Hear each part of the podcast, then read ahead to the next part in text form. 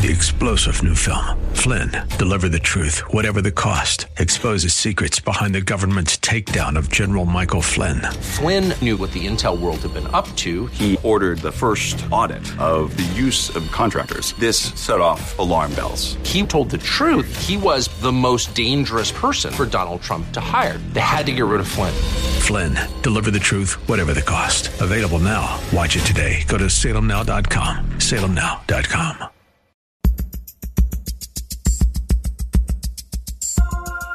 It's Lifeline with Craig Roberts. He's the host of Northern California's longest running conservative talk show. He's a man with a message, a conservative with compassion. He's Lifeline's own Craig Roberts. Good afternoon, Northern California. Welcome. Just about five minutes after the hour of 5 p.m. as we welcome you to another edition of Lifeline. Keeping you company Monday through Friday at this time, as we typically do, addressing issues that impact your life, your world, and your Christian walk. For those who have loved ones currently in the hospital, who have perhaps lost a loved one, it raises many of the why God questions.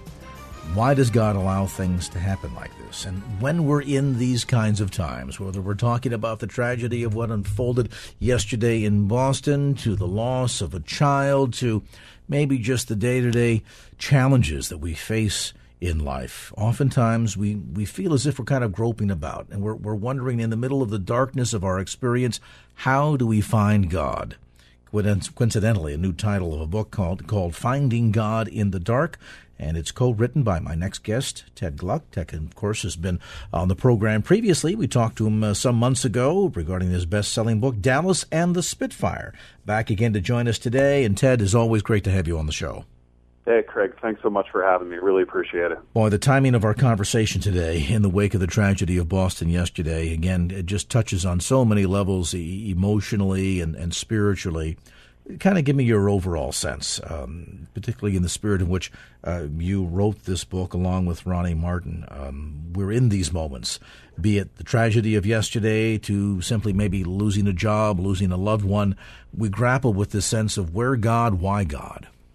Yeah, we really do. I mean, you you hit the nail on the head. These are these are existential questions. You know, these are questions that that strike to the core of our existence, and um, that, that really strike to the core of how it is that we think about God.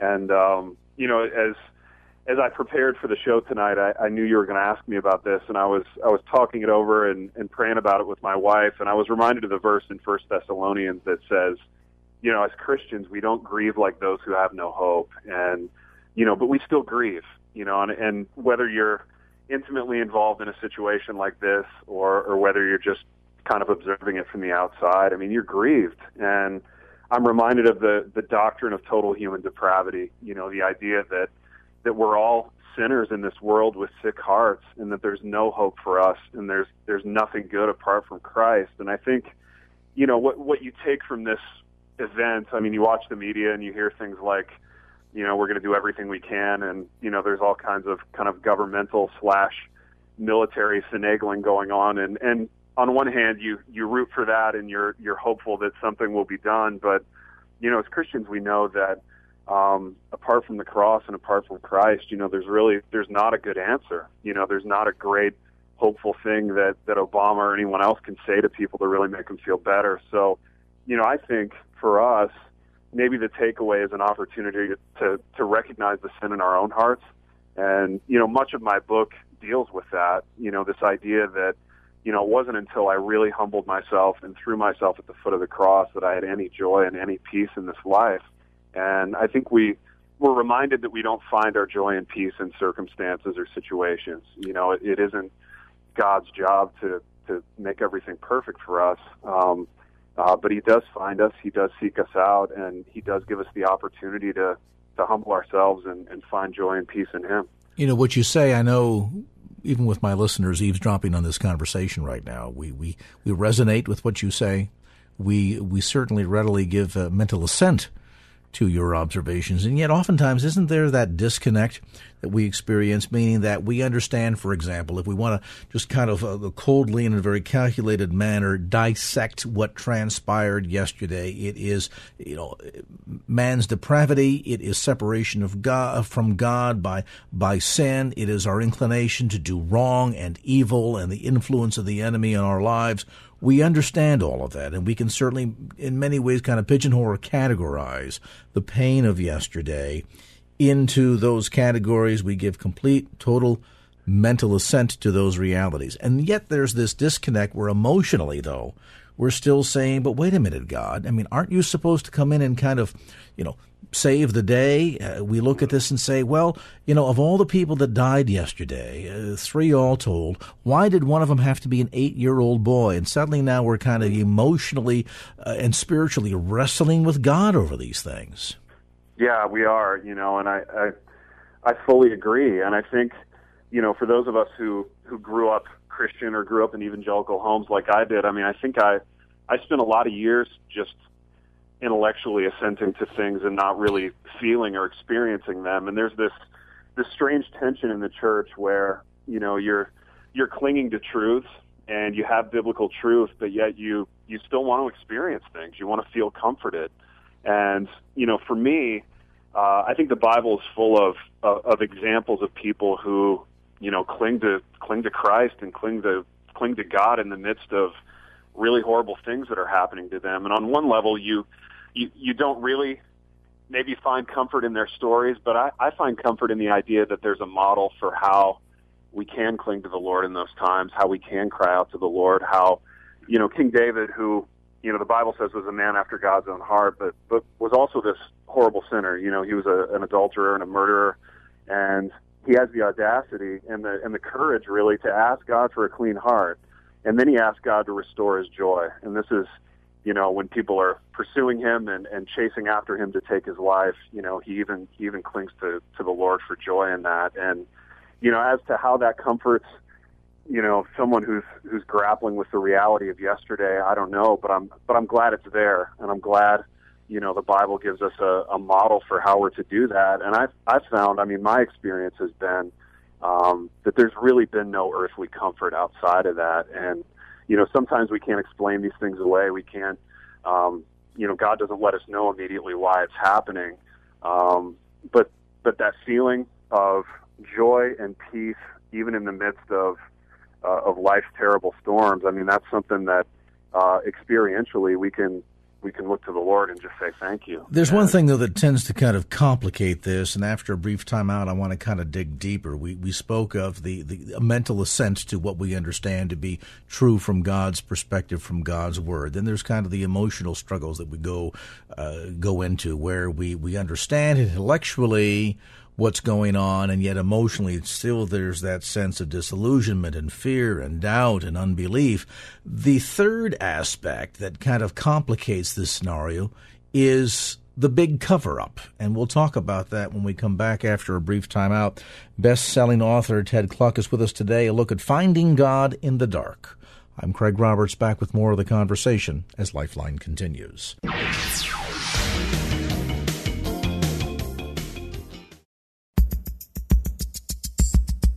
And now back to Lifeline with Craig Roberts. We continue our visit with best-selling author Ted Kluck. He, along with co-author Ronnie Martin, have written a new book called Finding God in the Dark.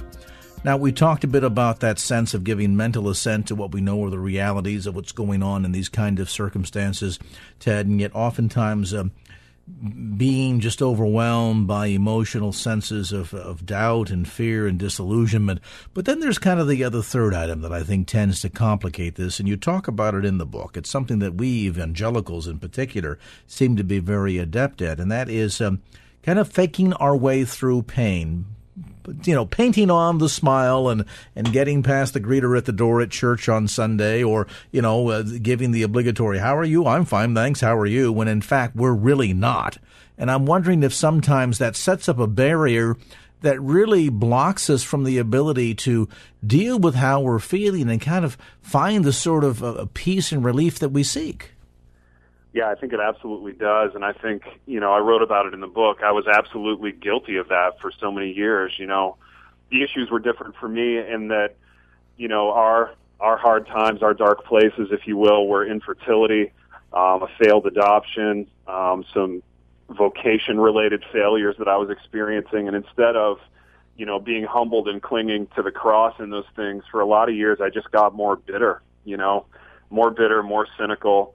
Um, but week after week, day after day, you know, Sunday after Sunday, I would go into church and, and, you know, I was, I was everybody's buddy and, and the backslapping lobby guy with a smile for everybody. But inside, I was really dying, you know, and I was really struggling with, you know, how do I love a God who, uh, would put me through this? Quite frankly, was, was my thought process. And, um, it was really tough, you know, and, and thankfully, the, the same institution that was hard for me in that, the church, um, it was tough to go to church and it was tough to see everybody else I thought prospering, you know, while I was kind of circling the drain, I thought, but, um, it was that same institution that ended up being, you know, such a help and such a comfort for me as the Holy Spirit, uh, pursued me out of that.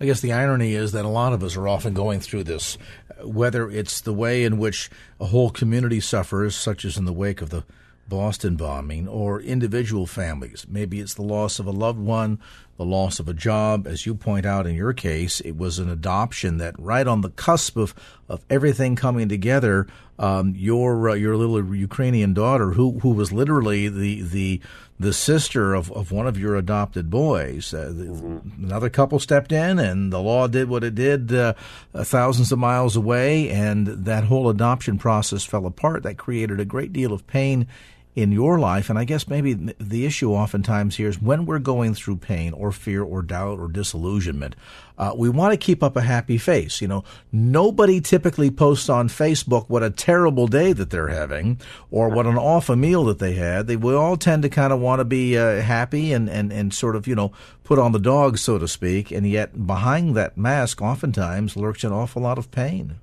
Yeah, that's so right, man. I, I think oftentimes we're our own best press agents and you know from being in Christian media and Christian entertainment as I am, you know, there there is this often kind of creepy, you know, motivation to self promote and um I find I found myself doing a ton of that, you know. Uh again on Facebook, my Facebook persona was, you know, I was this happy, successful guy with a great family and um, you know, all kinds of success and all kinds of exciting things happening, but you know, for anybody who knew me then or, or anybody who was close to me then, you know, the opposite was really true. And um, it wasn't until, you know, I heard some convicting preaching. Um, it wasn't until I, you know, I went to some friends of mine in the church, uh, a pastor and an elder, and just said, "Look, I'm, I'm struggling here. You know, I'm, I'm, I'm really dying here. I'm really bitter, and uh, I need your help. You know, um, thank God, you know, for me that the Holy Spirit pursued me in that way and uh, and and kind of led me to do that because I think even though the circumstances really haven't changed, you know, this book isn't one of those stories where you know we pray a couple of times and then we get rich and have a bunch of kids and everything starts going right for us. You know, the the circumstances are the same essentially. Um, but but Christ has given me a lot of joy and a lot of peace in the midst of that. So I'm thankful. What's the big takeaway? Um, as both you and Ronnie have shared a lot of personal pain in this book, what are you hoping to be the big takeaway for readers and for our listeners tonight? Yeah, you know what? I think a couple of things. Number one, we can feel so alone in our churches um, when we do struggle and when we are in dark places. And uh, Ronnie and I hope that this book would kind of be the the friend that we don't have in churches. You know, the the person who's willing to be honest about their own struggles and their own sins and their own you know dark places. So hopefully it'll be a comfort to people on that level. But um, I think the other takeaway really is just a, a simple presentation of the gospel. You know that if we humble ourselves in the sight of the Lord and we acknowledge our sinful hearts and our brokenness, that He'll lift us up. You know, and He'll um, He'll redeem us and He'll give us peace and He'll give us you know the the clean hearts and the and the joy of our salvation that David talks about in Psalm 51 and you know I think in in different ways and in different struggles um, Ronnie and I have both uh, experienced that, and we wanted to, you know, to write the book is a really an outpouring of thanks to uh, to a Lord who would who would do that for us. You know, a couple of really sinful, screwed up guys. We have a lot of observers right now who they themselves are asking questions, who do not currently have a relationship with the Lord. And I know it's easy sometimes to come up with pat answers, but from a sincere standpoint, as as maybe people out there who are not believers are seeking answers and and asking the why God questions as well. What what do you tell these people in, in terms of how they can find God in the dark?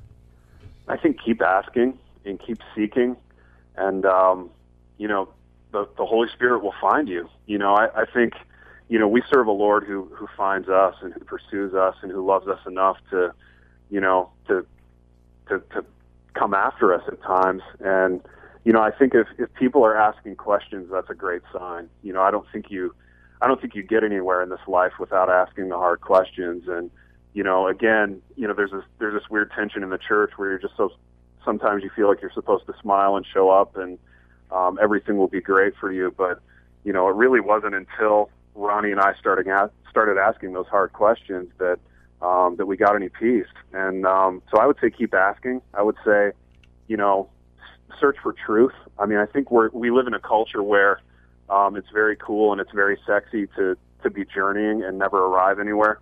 Um, it's cool to be a seeker, but not a, a, a pursuer of truth. But I would say, you know, seek hard after truth in Scripture and uh, and see how the Lord reveals Himself to you. A look at finding God in the dark. Ted Kluck, along with Ronnie Martin, the authors of this new book. And the book, by the way, is re- recently published by, got to get my cheaters on here. Boy, reaching that age, are you, Roberts? Uh, Bethany House Publishers, and you can find it at bookstores throughout the Bay Area. You can also get it through Ted's website at Ted Kluck, K L U C K. Dot com. And our thanks again to Ted Kluck for visiting with us in this segment of Lifeline.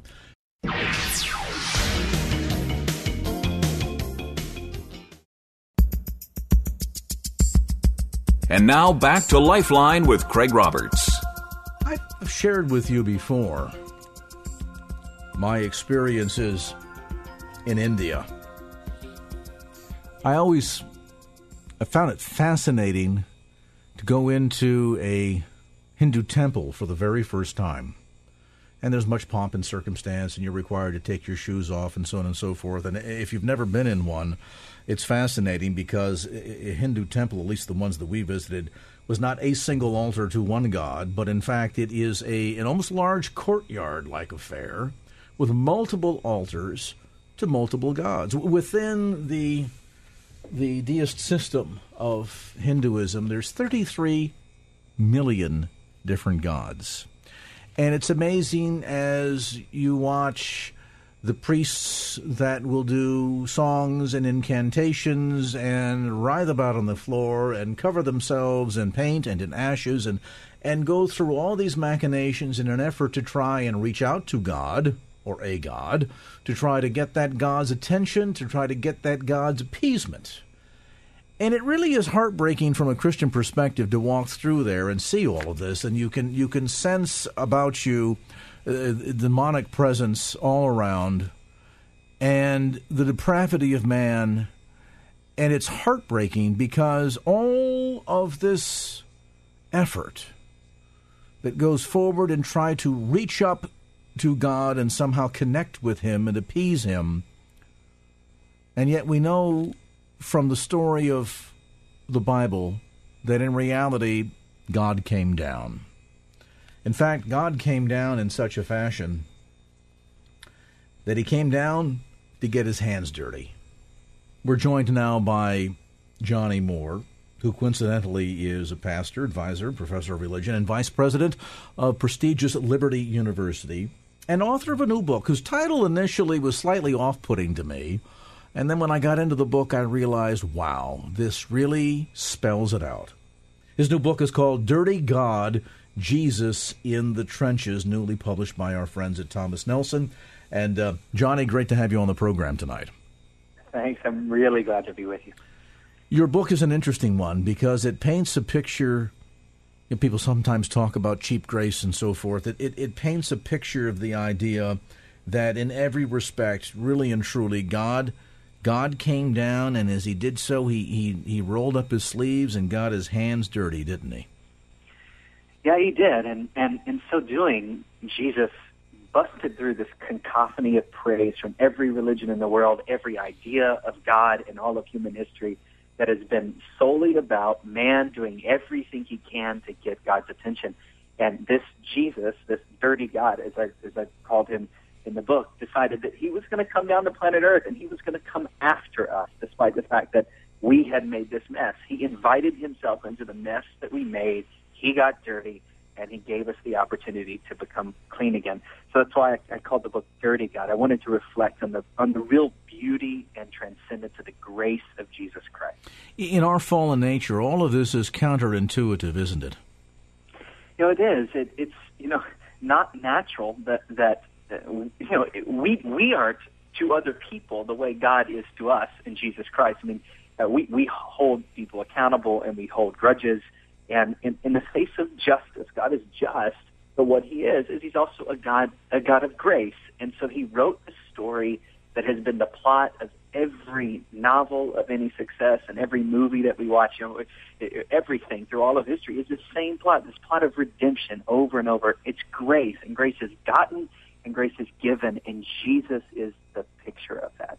And I think it's time we resurrect the image of this of this idea of Jesus, the God who got dirty so the world could get clean. You know, we oftentimes will hear the picture of, of grace as one that sort of paints God as being weak, that God is sort of capitulating to mankind. Well, if you can't live and abide by my laws and within the rules and regulations that I set forth, you know, even from the beginning, it wasn't a very long list. There weren't Ten Commandments. There was just one. Don't eat of the tree of the knowledge of good and evil. And we couldn't even manage one, let alone the ten that we were given through Moses. And so now the idea that God would say, okay, I'm going to come up with yet another plan, and it, it ultimately kind of in the perspective of some – suggesting that, that it made God seem weak, but yet in your new book, Dirty God, you, you wonderfully paint the picture that, in fact, uh, the notion, as we said before, of God getting his hands dirty by coming down and taking on the form of mankind is anything but a sign of weakness. Yeah, you know, the, the, the easy thing to do would have been just to give us what we deserved. I mean, we were the ones that turned our, our back on God. But what did he do? I mean, this is this is the God who made everything. I mean, the Bible tells us that Jesus is the heir of all things. He spoke the whole world into existence. I mean, we cannot begin to fathom the wealth and the influence and the power of God. I mean, we can't even get that in our head. And yet here's God, Jesus, being born in a manger, living his first night in a feeding trough. The, the press release is sent to shepherds.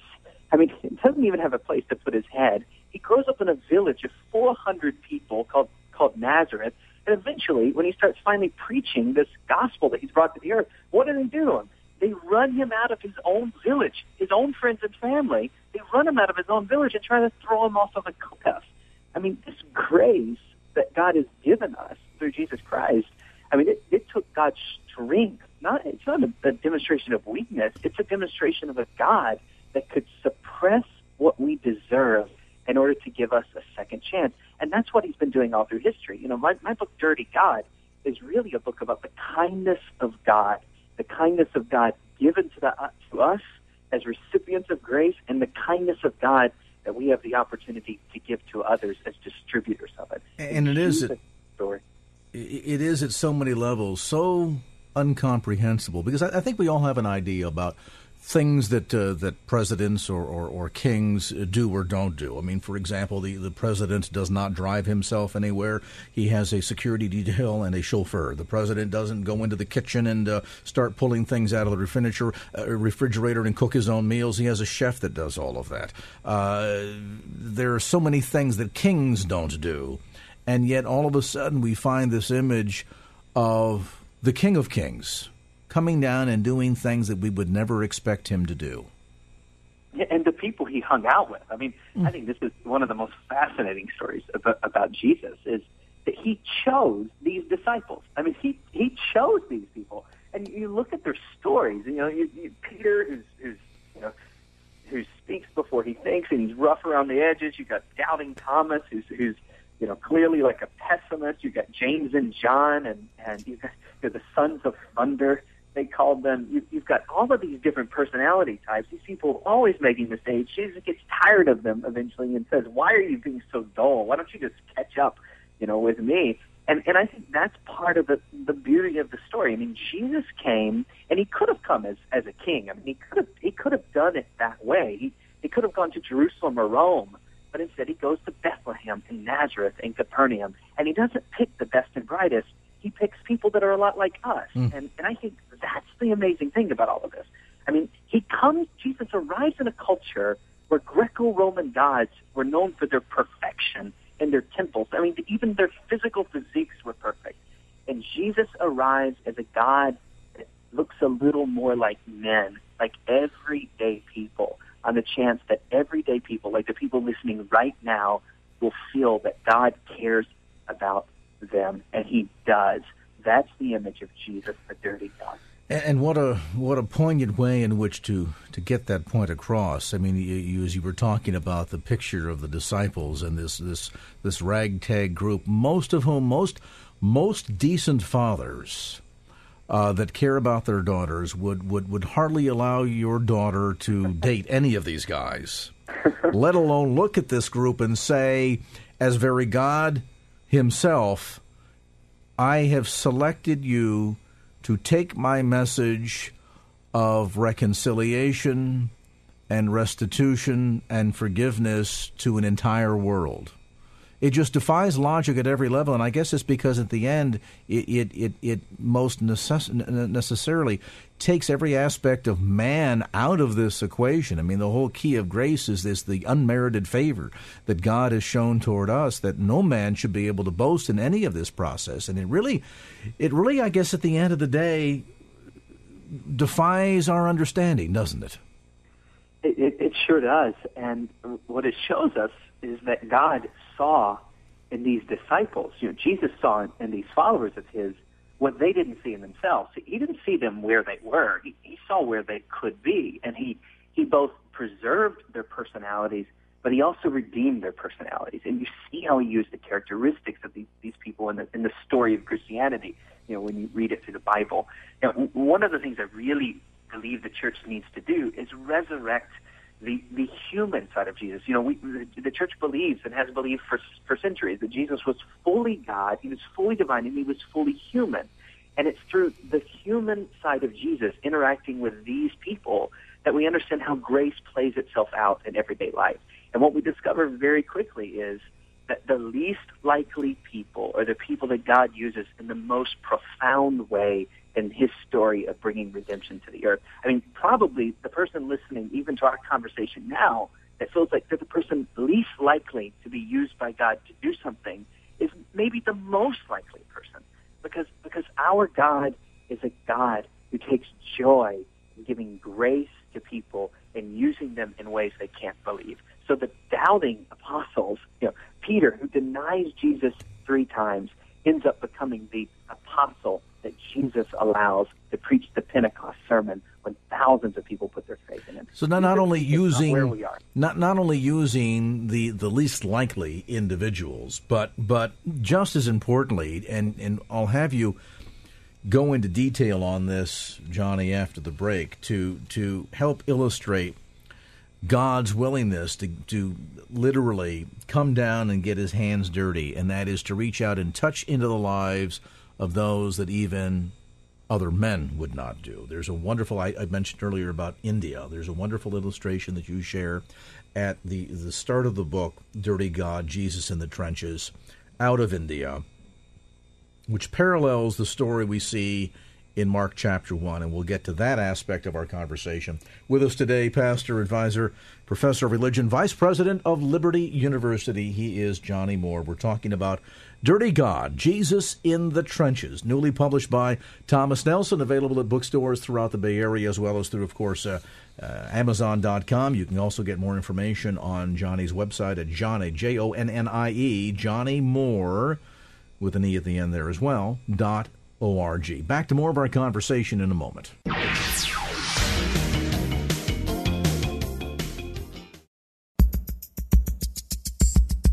And now back to Lifeline with Craig Roberts. And back to our conversation. Johnnie Moore is with us tonight. He is author of Dirty God, Jesus in the Trenches, also serves as vice president of Liberty University. You start the book out, and I, and I think it sets up a wonderful illustration um, of the whole scene going on in Mark 1 and 41.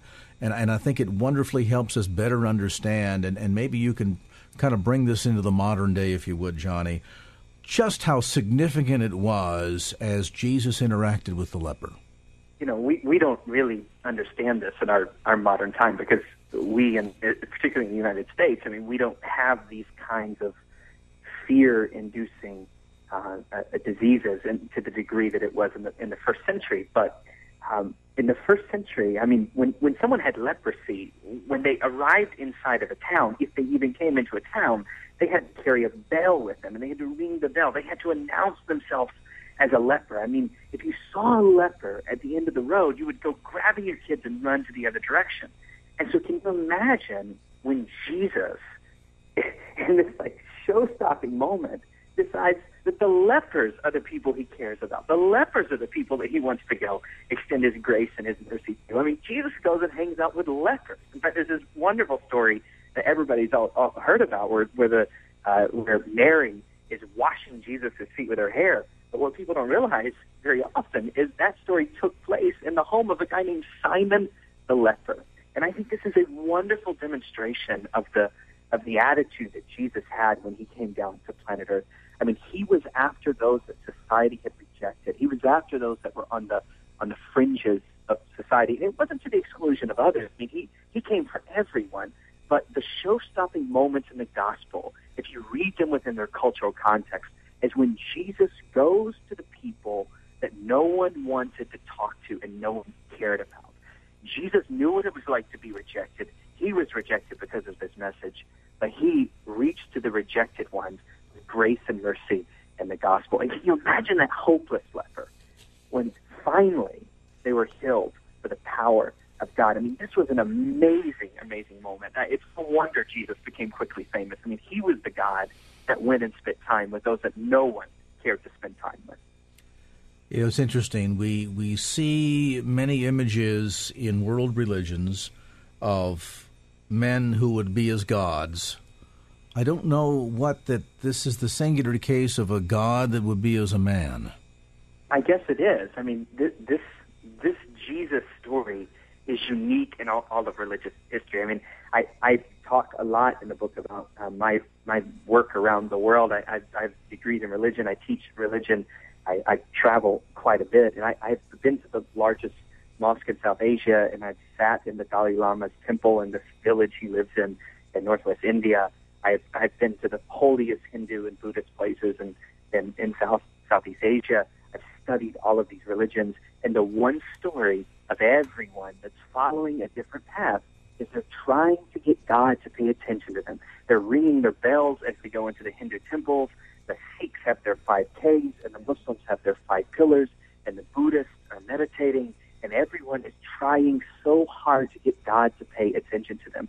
But when God named Jesus came down to planet Earth, he announced one of his names as Emmanuel. It was God with us. And where every other religious idea in history seems to be a long road that leads to a door of good works and trying harder to get God to pay attention to them. The story of Jesus is a door that leads to a long road. The way to Jesus is an easy path because Jesus isn't the God that dropped the ladder, for, the ladder from heaven for us to climb up. Jesus is the God that dropped the ladder from heaven for him to climb down to grab us and take us back with him. And as you point out, in so many cases of world religions, it's about either not calling attention to yourself, certainly uh, big within Hinduism. I mean, in, in some cases, in some Hindu sects, uh, to even compliment um, how beautiful the child might be is looked on with, with, with great fear and embarrassment, least that you draw the ire of a jealous God. And so the notion of trying to appease or avoid God uh, and his wrath in so many ways is is inherent to all virtually every major world religion, and yet here is one where it's not a matter of what we need to do for God, but rather what God has done for us. That, as Scripture reminds us, while we were yet sinners, Christ came to die for us. That through that substitutionary work on the cross, we might be able to find forgiveness and reconciliation, and then restoration of a relationship with the very Creator of the universe. It's a fascinating read, and I think one that brings great perspective on this topic. Even though perhaps the title you might go, wait a minute, uh, it is true in many hands. Uh, it's amazing to see that God came down to get his hands dirty. The book called Dirty God Jesus in the Trenches, again, newly published by Thomas Nelson, available through Amazon.com, bookstores around the Bay Area, and of course through Johnnie's website at johnniemoore.org. That's J O N N I E M O O R E dot O-R-G. Johnnie, it's been a delight and an education to have you with us today. We'll hope to uh, visit with you again soon. Thanks. My, my pleasure. God bless you. God bless you, brother. There's Johnnie Moore again, Vice President of Liberty University. Dirty God, Jesus in the Trenches.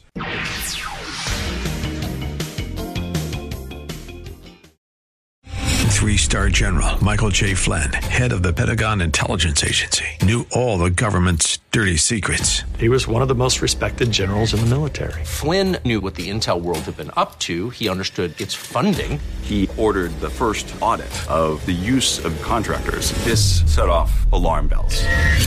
The explosive new documentary, Flynn, Deliver the Truth, Whatever the Cost, uncovers the facts behind this scandal. Flynn told the truth. He was the most dangerous person for Donald Trump to hire. I find out the worst enemy that I'm going to face in my life is right here in America. They took my assessment and they wanted me to change it. And I was like, I'm not changing it. They had to get rid of Flynn with in depth interviews, archival footage, and never before seen personal records of the man behind the headlines. I just felt like I was drowning. Flynn, deliver the truth, whatever the cost. Available now. Watch it today. Go to salemnow.com. Salemnow.com.